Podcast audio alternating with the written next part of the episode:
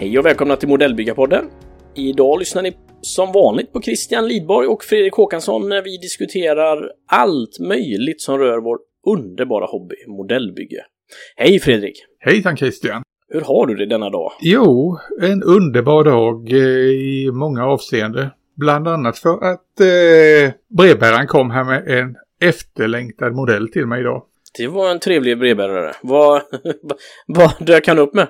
Nej, det är en eh, båtmodell, föga förvånande va? Jag, var, jag, är ju inne Ja. i, jag är inne i det. I det djupa båtträsket? Ja, verkligen. Och eh, jag har ju ända sedan jag såg det för eh, bra tag sedan fick jag, eh, fick jag höra om en nyhet från Bronco Models. Ja. Att de skulle ge ut en eh, båt. Det är en eh, gammal kinesisk eh, kanonbåt från 1888. Oj, det var eh, länge sedan. Ja visst, det är länge sedan. Och den heter Pingyuan och är i skala Aha. 1 till 144 så det blir en stor bjässe. Oj, oj, oj, oj, oj. Underbart. Vad sa du att det var för typ av fartyg? Var det, Det är en pansarbåt. en pansarbåt? Ja. Ja. Nå- någon form av slagskepp-ish? Nej, jag skulle... nej. I och med att den... eh, Ja, i och med att den är så stor i skalan. Kanonbåt skulle jag nog kalla den idag. Mm, mm. All right. Eller vi kanske skulle kalla för korvett eller något sånt där. Den är inte, Ja, ja. Den är inte gigantisk vare sig när det gäller bestyckningen eller storleken. Nej, okej. Jag kan inte de moderna klassificeringarna på dagens eh, båtar faktiskt. Eh, Nej, det är jag dålig på också. Jag tänker att det kanske har ändrats en del sedan eh, sekelskiftet i alla fall. Det har nog ändrat en hel del, i alla fall sedan eh, sekelskiftet 1900. sekelskiftet. Ja. Ja, precis. precis. Och själv då? Nej, men eh, jag tack det är bra. Eh, som du säger, det har ju varit fantastiska dagar och sommaren har blivit lite förlängd mer än man trodde. Och eh, när det gäller brevbäraren så har han också kommit förbi mig med... Eh, Ja, men herregud, det är ju redan julafton för oss här nu. ja, Julen kom tidigt i år. julen kom tidigt och det gör den väl ganska ofta för oss modellbyggare, eller tycker jag faktiskt, att man eh, njuter av nya saker som dimper ner. Eh, sen är det ju det här att nu för tiden dimper det ju inte ner saker i bloddagen, det dimper ju ner en sån, en avi liksom, gå och hämta avi. Men men, eh, det är lika roligt det. Nej, så det var en, bland annat, det var två, två stycken Dragon Kit, eh, 1 till 144 också faktiskt, Oj då. Ska, Ja. vi, ska, vi, bygga, ska vi bygga ihop det i samma, i samma det Kan vi modell? göra. Det kan vi absolut göra. Ja, var Och det för- var lite dioramabaserat. Eh, Jaha. det var någon jä- järnvägsräls och eh, några vagnar och så en eh, ja men en stormtiger eh, och så någonting mer. Så nej, ja det var i princip det. Sen har jag ju faktiskt även fått hem eh, Men det, Eh, det, jag höll på att säga, 144, det är lite ovanlig skala för dig ju. Det är faktiskt det. Det är faktiskt det. Så att jag, jag vet det faktiskt egentligen inte. Som vanligt så när man trillar på något man tycker verkar intressant så hugg- hugger man ju det liksom. Det är inte så att du har fått, Ja. det är inte så att du har fått slut på eh, bokhylleutrymme att ställa modellerna i. Du får köra på mindre skala istället. Ja, det är faktiskt en utmärkt idé. Ja, men jag packar ju ändå ner mina 1-35-vagnar så ibland när jag ska ha någonting att öva på så ja, har jag inte det. Så att det är för, för och nackdelar med, som du säger, med en större skala. Ja, faktiskt. var det någonting mer som brevbäraren levererade till dig eller? Han kom ju också med Hasegawas eh, maskinenkriger, maskinenkriger. Eh, jag vet inte vad de heter, det vet du bättre än vad jag gör. Jaha, det är 1-35-modellerna. Ja, precis, precis. Två stycken, eh, det var någon liten skillnad på dem, men det var i alla fall två stycken i lådan. Ja, men de, de kommer du ha mycket glädje av tror jag. Och eh, just att det är Ja. 1-35 gör ju att du kan ju ha riktigt roligt med dem och tillsammans med andra 1-35-grejer. Precis, och jag ska faktiskt till Köpenhamn nu i dagarna tre och bo på hotell och så tänker jag det blir perfekt hotellbygge detta. Eh, de är ju inte så stora och det är ju inte så extremt många detaljer och det delar på den, så att... eh, nej, det är kul. Oj, nu ska vi inte tjata om Simon Stålenhag och Maskinenkrigen, men jag har faktiskt också köpt Simon Stålenhags eh, senaste bok. Eh, på engelska heter den väl Flooded? Flodskörden på svenska. Och den är ju, det är så oerhört inspirerande såklart. Alltså i alla typer av, man behöver inte bara ha intresse av maskinenkrigar eller något annat, utan eh, det är en inspirationskälla på många sätt tycker jag. Oh ja, otroligt inspirerande bilder. Mm. Och jag hoppas att det snart kommer ut med fler böcker. Jag, läng Ja. jag längtar. ja, jag förstår det. Jag förstår det. Ja, vad... eh, Nu pratar vi på du och jag som vanligt. Vad är dagens... Eh, dagens tema? Vad kan det vara? Dagens ämne, ja det tog vi och hintade om förra gången. Idag ska Mm. vi prata skalor. Just det, just det. Och eh, ja, har du ordning på dina skalor? Nej, men du har ju lärt mig en hel del eh, den sista tiden faktiskt. Så att, Ja, vi kommer ju inte undan det här med skalor. Alltså det, hela tiden eh, som modellbyggare befinner man sig i ett träsk av skalor och måste förhålla sig till det. verkligen. Och det är spännande som din kunskap också är det ju historien bakom många skalor och varför det har blivit som det har blivit och vem som började med vissa och eh, skalor. Eh, jo, jag brukar tjata om det där ganska mycket och eh, det har väl med mitt historieintresse att göra och jag tycker det är väldigt kul att eh, liksom gräva just bakgrunden. Mm. Och eh, som sagt, vad är det vi pratar om här när det gäller skalor? Var kommer det ifrån och så vidare? Det är det som, det är rätt spännande historia. Och det Mm, finns mm. logiska förklaringar bakom det mesta. Ja, men det ska bli väldigt spännande att höra, mm, höra Kunskapsbanken eh, ge oss mer information om detta. Men då sätter vi väl igång då va? Det tycker jag. Vi kör igång med skalor.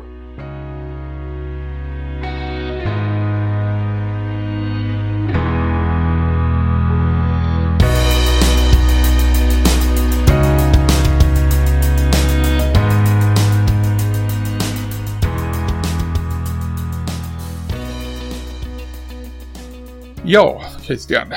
Från början så var det ju inte så mycket fokus på det här med skalen när det gällde plastmodell utan eh, det var väldigt mycket det vi kallar för eh, box scale. Mm, mm. Box scale det var ju att det skulle passa lådan helt enkelt. Ja, ja, ja. Och då får vi gå tillbaka lite, hur såg man på det här med plastmodell överhuvudtaget? Jo, och där har vi en liten skillnad mellan USA och Storbritannien. För I USA så såg man det, det var en leksak för lite äldre pojkar. Ja. Ja, ja. Det var sysselsättning. Och det var någonting man skulle hitta på de häftiga grejerna, de nya grejerna. De kom ju i en tid här efter andra världskriget när det var mycket tekniska innovationer. Det var jetflygplan, det var nya båtar, vi hade atomubåtar som kom. Alla sådana här nyheter presenterades på ett eller annat sätt som plastmodeller. Och då här var man ganska standardiserad när det gällde just förpackningarna. Och som exempel på det här med att man inte hade någon koll på skalor så kan jag läsa högt här hur det var med Rebel-modeller i början på 50-talet. Ja, spännande. det är en ren sörja. Eh, vi har här en eh, vi har en North American X15 i skala 1 till 65. Mm. Vi har en F104 med Sidewinders 1 till 64. En Lockheed Starfire 1 till 56. En Cutlass 1 till 59. Mm. En Grumman, en Grumman Cougar 1 till 52. Mm. En Convair B36D i 1 till 184. Åh herregud. Och en Boeing B47 i 1 till 117. ja, jag, kan, jag kan fortsätta väldigt länge på det här Ja, sättet. ja Men det, det, det känns ju du, får, du får eh, känsla för vad det handlar om här. Det, Ja, absolut, absolut. Fick man ner det i lådan, då var det okej. Ja. Men det var ändå, det var ändå plast. eh, Det var plast. Men Mm. jag, jag kommer dit så småningom hur vi hamnade just där också, för det blev en liten utvikning. Mm. Eh, en annan sak som också var en begränsning, det var just eh, gjut, injektionsgjutningsmaskinerna. Du ja, kunde ja. inte tillverka hur stora prylar som helst. Och skulle du ha ut en modell, ja då fick du anpassa till ma- vad maskinen klarade av också. Ja. Just det, just det. Där har vi lite början på den amerikanska sidan. Britterna däremot, de började på ett lite annat sätt och det kommer snart dit. Mm. I och med att vi rör oss här när jag pratar om USA och England, då är det den anglikanska världen.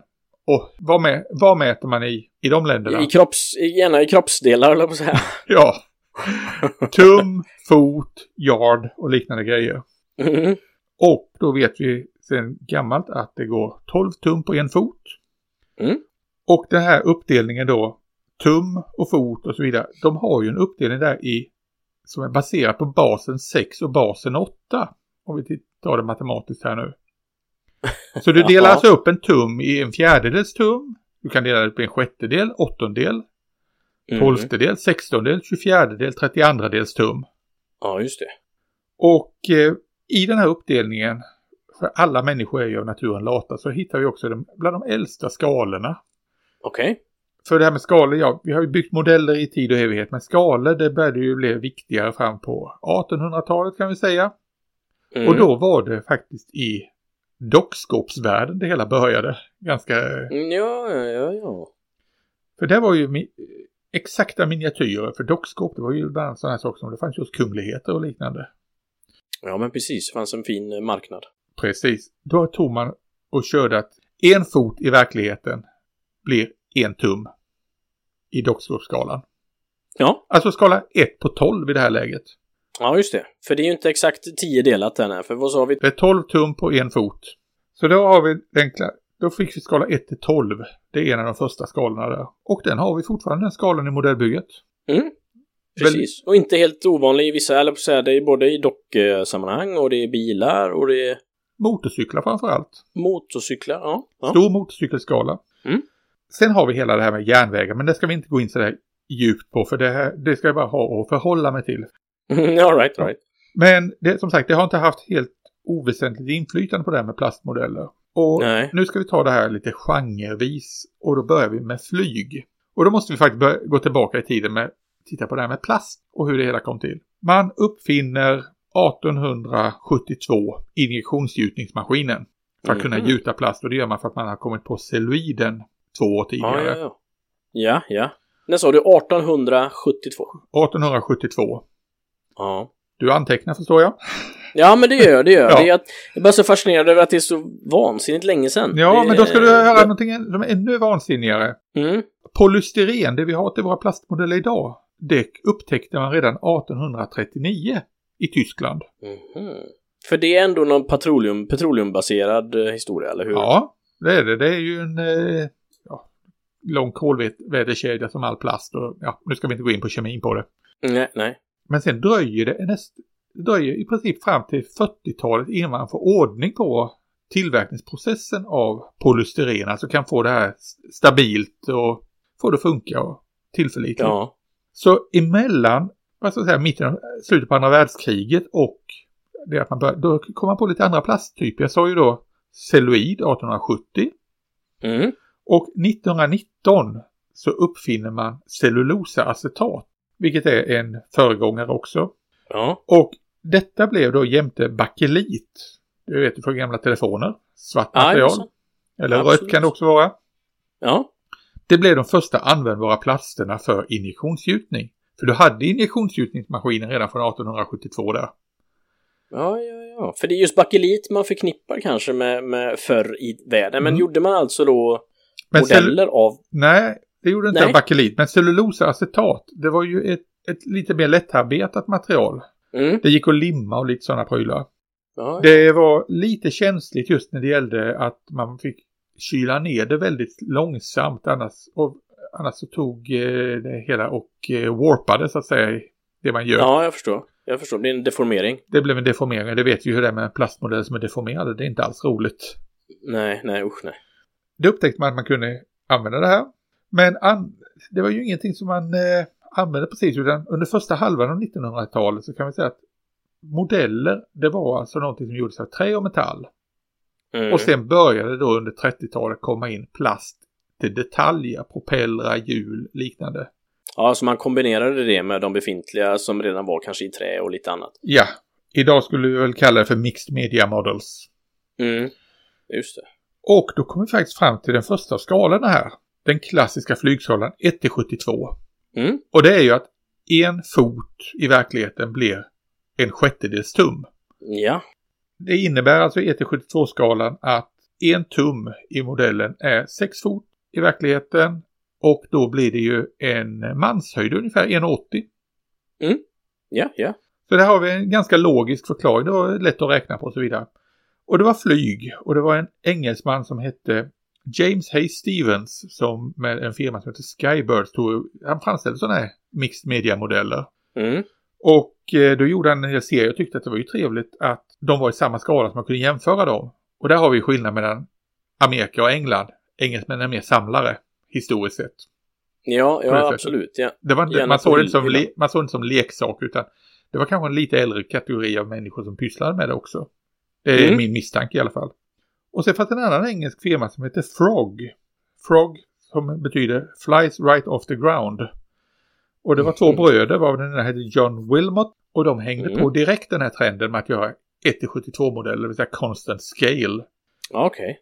Och han tog det steget längre för 1936 så skapade han, John Wilmot, de tre första riktiga plastmodellerna. Mm. Då gjorde han med det här firmat Frog Penguin. Penguin för att man inte kunde flyga.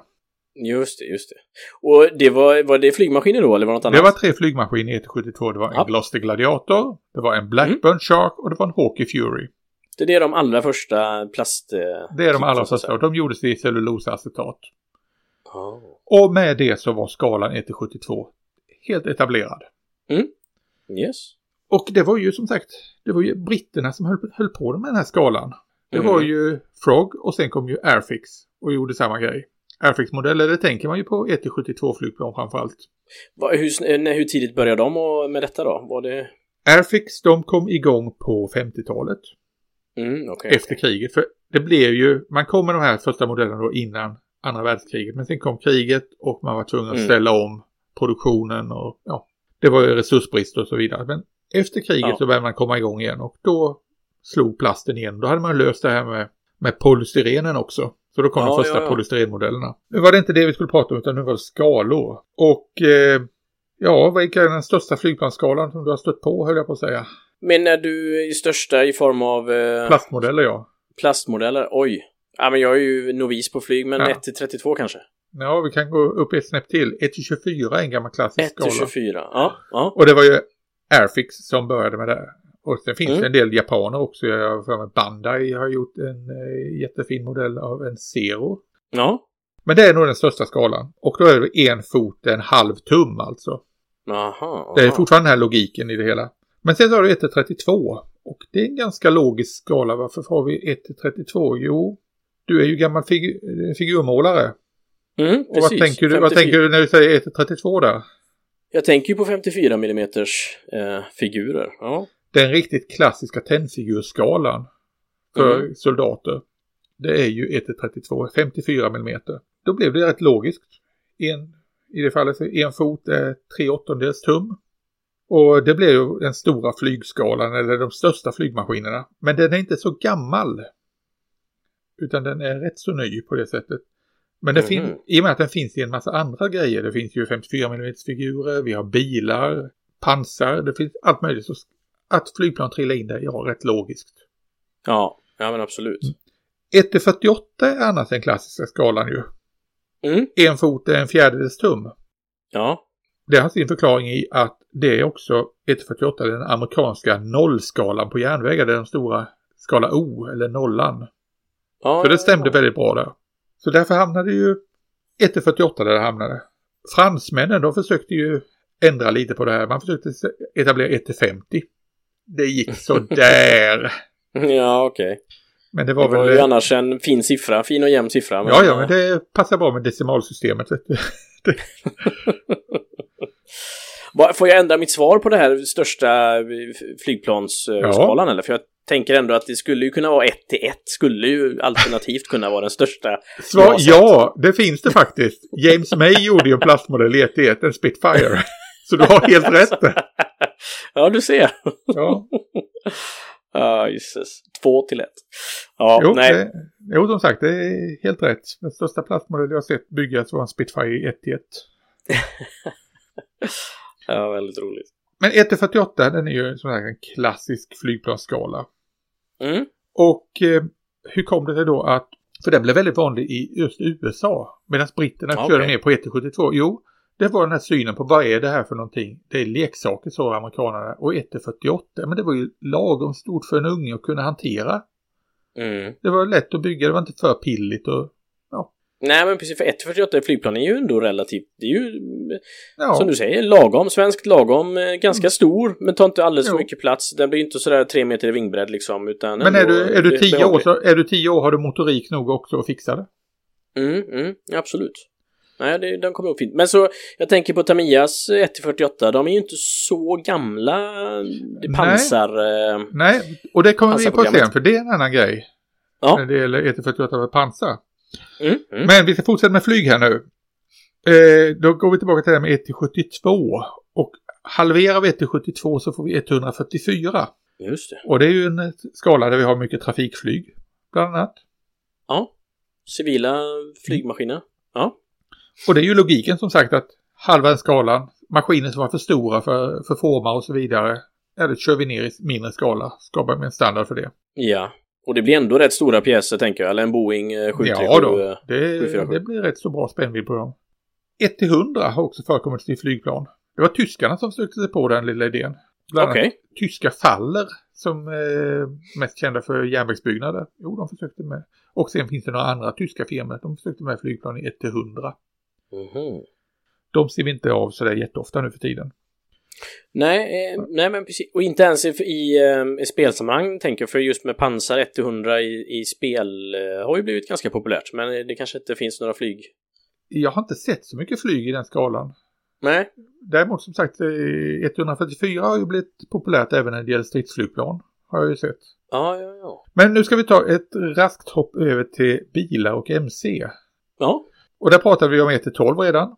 Mm, precis, och den lite större skala. Här har vi lite av historien, det ligger ju bakom, eh, det hittar vi ju inte inom modellhobbyn utan det hittar vi när det gäller leksaksbilar och samlarbilar. 1 till 18 till exempel är ju en sån här klassisk skala för diecast-bilar. Stora fina samlarbilar. Och eh, det har ju förekommit också om plastmodeller. Mm. Kan, kan tilläggas också som eh, kuriositet att 1 till 18 är samma skala som svenska Lundby-dockskåp kör på. Jaha, okej, okay, okej, okay. de kör en liten special. Ja, jag förstår. Ja, så har man en fin eh, Solido-modell så kan man sätta in det i Lundby-dockskåpet och säga att ja, men den passar. Precis. Ja. Eh, annars har vi 1 till 24. Då har Mm. vi en, en fot, en halv tum. Den är ju jättelogisk i detta fallet. Och vi har även då 75 mm figurer i samma skala. Men de kommer vi tillbaka till lite senare. Ja. Och varför blev det 1 till 24? Jo, det är också en järnvägsskala här. Amerikanerna har en järnvägsskala som heter G-skalan som är i 1 till 24. Det är en av de stör större skalorna där. Ja. Här har varit lite olika. 1 till 24 eller 1 till 25 hittar vi också bilmodeller i. Och det är lite beroende på vilken firma. Ja, just Jag, just. jag vet inte faktiskt var- varför de kör på de här två olika skalorna. Men annars de första bilmodellerna, de var ju 1 till 32. Och det finns ju en hel del bilar fortfarande i 1 till 32. Ja. Och det, har ju, där kommer vi tillbaka till det här. Eh, 54 mm figurer. Och sen en annan hobby som dök upp och det var det som kallas för slot cars, det vill säga bilbanor. Ja, ja. Gamla klassiska bilbanor som var Mm. väldigt populära på 50 och 60-talet. De var i 1 till 32. Så man kunde alltså, du kunde alltså ha chassit en bilbanebil och köpa en plastmodell och sätta på karossen till den och så fick du någonting jättehäftigt. Mm. Det var lite, ja, det var ju ändå lite Så en del, en del firmor då byggde ju, eller konstruerade sina plastmodeller så man kunde göra om dem till slot cars. Ja, okej. Man en, ganska enkelt kunde mod modda och göra om liksom. Ja, det såg till att det fanns plats för eh, motor och grejer i dem. Mhm. För jag tänker när jag går i leksaksaffären och sånt så springer man ju inte helt osällan på diecast-bilar eh, i 1 till 32. Nej, det händer. Och där har Ja. du också en annan skala.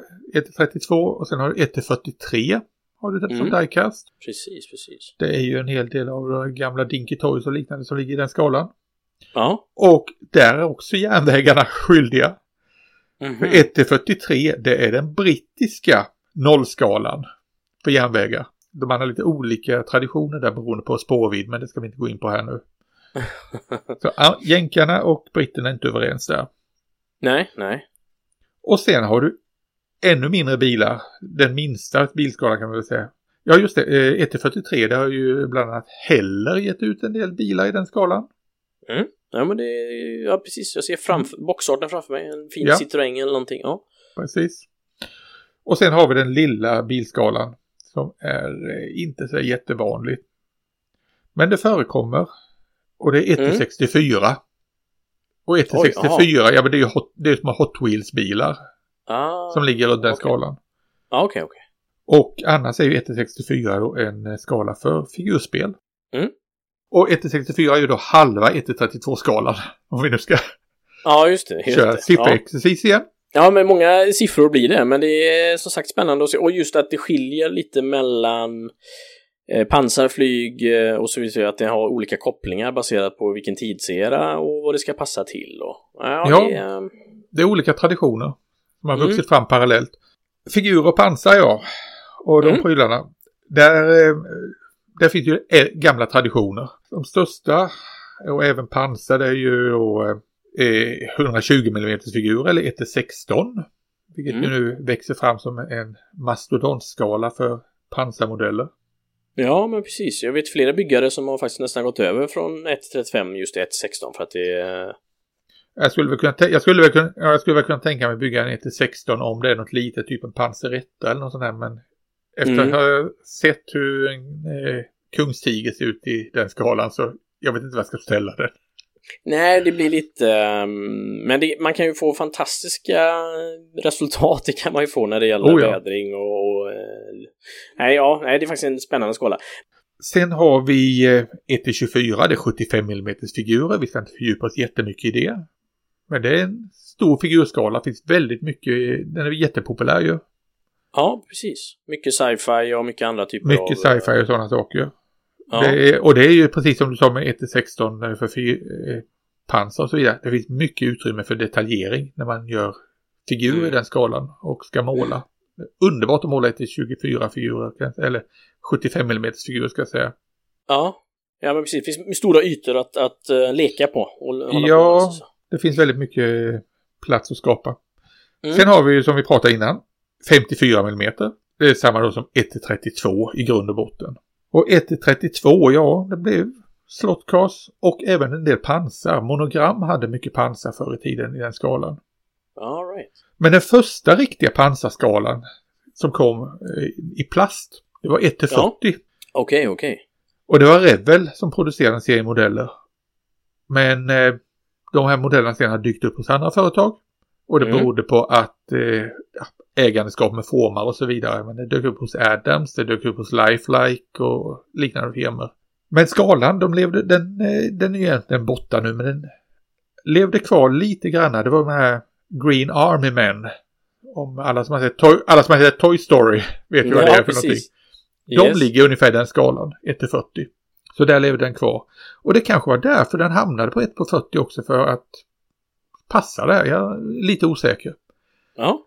Annars så kan vi säga att 1 till 48 är också en skala som dök upp ganska tidigt. Den dök upp då på eh, 60-talet. Mm. Och det var Aurora. Och då är vi ju som sagt tillbaka till järnvägsskala. Men det som är intressant för vår del där det var att redan 1967 så fanns det en modell i Auroras pansarserie av en stridsvagn 103. Åh herregud. Ja, den fanns, De var som, före sin tid. Ja. den fanns som modell mellan 67 och 75 och eh, jag tittat på den och hur den ser ut. Och det verkar ju va- vara baserat på första produktionsmodellen, det vill säga A-modellen. För det finns ju Ja, okej. ingenting av utrustningen som Nej, nej, nej, nej. Det är en, en, en liten kilformad eh, klump liksom. Ja, det är precis som Ja. den gamla 1-48-modellen av en eh, 103 som Tamiya hade Ja, en gång i tiden. Och då nämnde jag Tamiya och det nämnde jag i förra avsnittet varför Tamiya ska nämnas i det här sammanhanget. De är ju skyldiga till 1-35-skalan. Ja.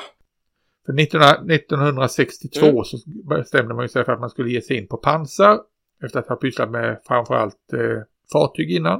Och Ja. då skulle man ju hitta på någon liten USP för den här modellen, någonting som inte de amerikanska modellerna hade. Och då sa man, ja men vi motoriserar den.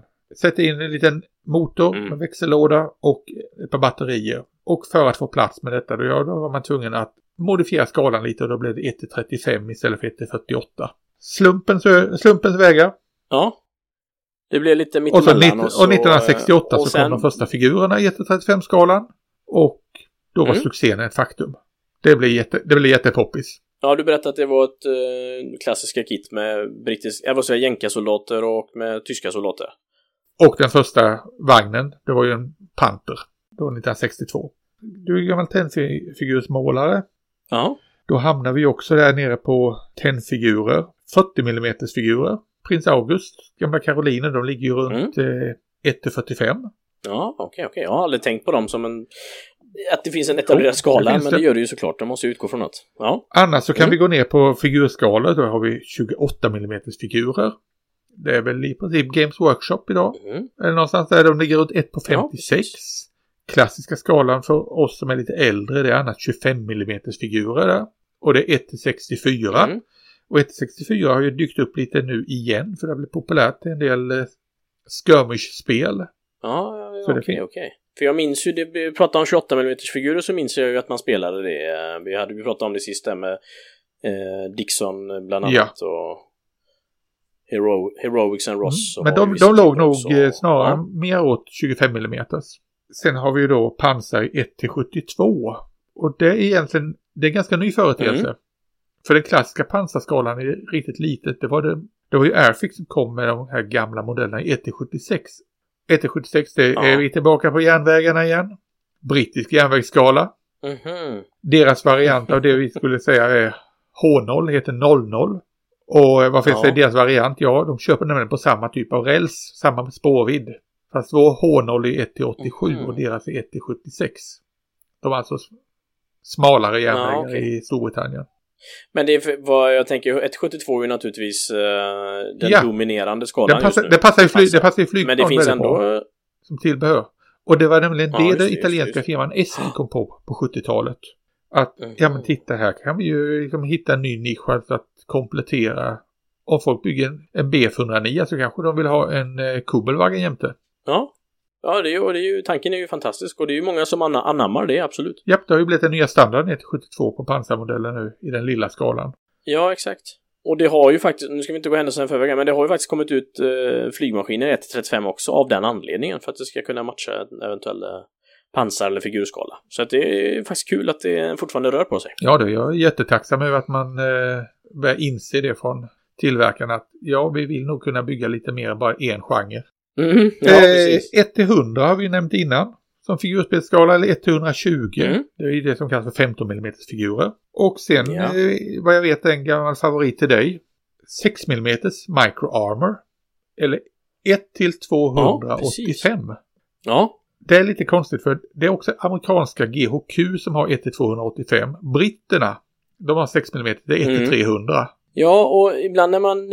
Jag har ju köpt mest brittisk då, från Heroics and Ross. Och jag har ju krigat eh, många kompanier och bataljoner i, med tyska maskiner, och även modernt också. Eh, sen är ju... Kan ju 285 man kanske ha lite fler eh, detaljer. De är jättefina de här GHQ-modellerna. Ja, Och jag tog, jag tog reda på varför blev det eh, 1 285 egentligen. Ja, han som tillverkade han ville ha någonting som var mindre än 25 mm. Och eh, då Ja, hamnade okej. man där någonstans ner runt 6 mm. Han tyckte att 1 till 285 det har en bra klang. Så det var bara Mm, mm. en kille Ja. som pekade med, en kille pekade med hela handen 1967. alltså Ja. det är så gammalt, det var så länge sedan. Ett, eh, eller 1967? Då kom eh, okej. 1 till Ja. 285-skalan. Då har vi egentligen en kategori kvar här bara. Och det är fartyg. Ja. Mm. Ja, där har, vi, där har vi det riktiga monstret så att säga. Och nu ska jag läsa högt igen för dig. Fartygsskalor. Ja. Där dröjde det nämligen länge innan eh, vi fick någon ordning. Fartyg är ju ganska gammalt då som byggmodeller. Men där är verkligen det här med boxscale vanligt. Så tar vi 50-talet. eh, Tillbaka till Revel-katalogen här. Eh, USS Missouri 1-535. Sen har vi USS Nautilus 1-305. Vi har PT 212 1-98. USS Sullivan 1-301. USS Los Angeles 1-490. Och USS Franklin D. Roosevelt 1-547. Och så, eh, så kan vi fortsätta länge Fem. den listan. Så länge, men vi avslutar med 1 till 547. Den Ja. är svår att, um, att räkna Ja, ut på något logiskt sätt att, ja, vi har en låda. Få skiten att passa i lådan. Ja. Så är Ja. den gamla historien där. Och eh, ja, riktigt klassiska skala 1 till 64. Då är det gamla fartygsmodeller i trä. 1 till Mm. 96 också. Sån historisk skala. Då kan vi gå tillbaka till 1800-talet utan problem. 1 till 144 nämnde vi. En ganska ny skala för fartyg. Mm, Annars de mm. klassiska skalorna var 1 på 400 och 1 på 600. Och 1 på 600 det är ju Airfix 1959. Satte de igång med sina modeller där av moderna Mm. stridsfartyg. Och det berodde på Ja. ritningsmaterialet från eh, Royal Navy. Det var nämligen den skalan. Det fanns profilbilder och liknande grejer. Så det var ju bara att planka rakt av.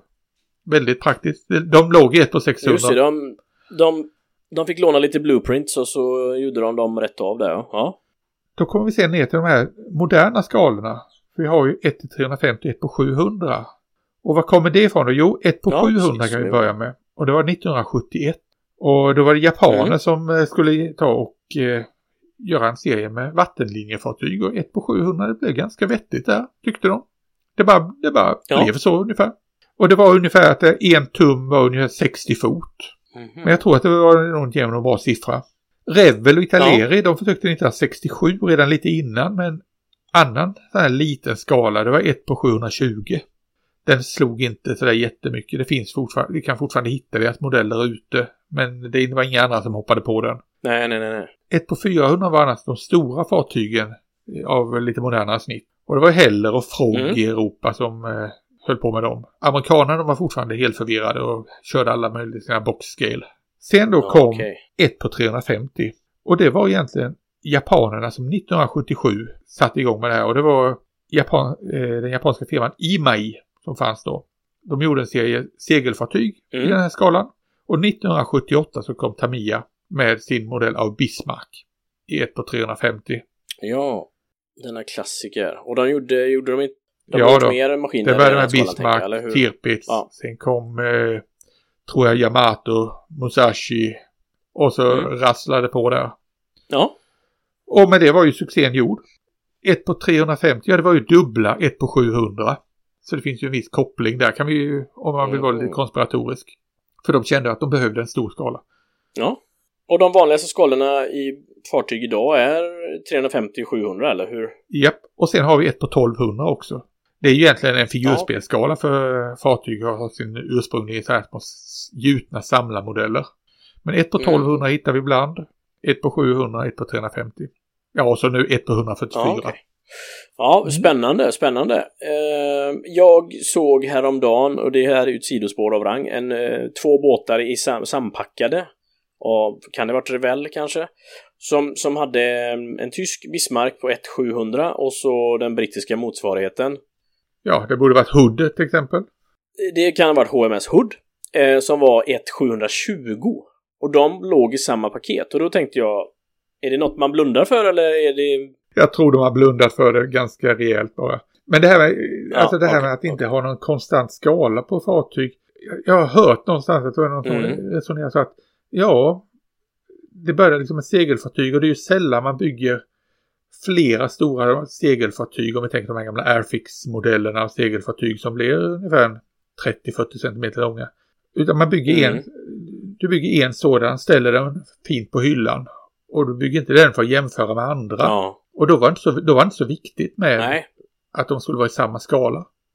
Nej, nej, nej, utan man såg varje objekt som, som, som Ja. ett unikt eh, objekt för... Nej, men det är väl rimligt. Som sagt, eh, det är ju inte så att man kanske gör ett diorama i med Hood och Bismarck precis bredvid varandra, utan det var i alla fall kanske inte tankesättet för tillverkaren. Nej, men det, så- då är vi väl kanske tillbaka till det här. Vem, vilka, vilken är målgruppen? Vilka vänder man sig till? Ja, men precis. Om det är de som vill ha det i hyllan eller de som vill göra någonting annat med det. Ja, eller om det är en, eh, ett par vresiga gubbar i 40-50-årsåldern eller om det är en tioåring. En Falkenbergare bergare och en Alingsåsare kanske. Ja. Ja, säger då det. ja du. Ja, Det var mycket sifferexercis det här. Har det blivit något klokare? Jo men det har jag, eh, tror jag. Som sagt, eh, det är som du säger mycket siffror och hi- historien är ju oerhört intressant och sen får man ju inte glömma av att vi är i en, peri- i- i en tidsera där det, som, som vi pratade om innan, att det fortfarande utvecklas skalor. Och eh, det är ju fortfarande en, en guldera Mm. för oss modellbyggare att det kommer nya saker hela tiden. Och det kommer ju lite, lite sådär eh, halvkonstiga saker också. Eh, Tacom gör väl bland annat eh, Yamotos vad heter det, ankare, Ja. två olika storlekar. Eh, och det är kul alltså, det är fantastiskt. Ja, och nu såg jag, att, nu såg jag också att Tacoma har kommit ut i 1-350 med byggnader. Ja, Ett precis. flaggtorn. Bland annat eh, ett flaggtorn, antingen i Berlin eller Hamburg. Ja. Men ja, det stämmer. Det Jag, stämmer. jag, jag blev lite paff när jag såg det och tänkte okej, hur, hur tänkte de där? Ja, hur tänkte de där? Och senast idag såg jag också något form av eh, något båttorn med kanoner och det, sånt är ju roligt och det är ju lite grann det här vad man vill ställa i hyllan och hur eh, men två ankare i skala vad det nu kan ha varit var lite nytt för mig. Även om man kan ju vädra det väldigt Du har inte samma relation till eh, Yamato som man har bort i till exempel Japan. Nej, jag har ju inte det, men jag kan ju ändå på något sätt räkna med att det kommer finnas ett ankare eller två på C4 Open exempelvis. Jag ja, vi, ho vi hoppas på längtar det. i så fall till detta. Faktiskt. Ju konstigare desto bättre. Ja du.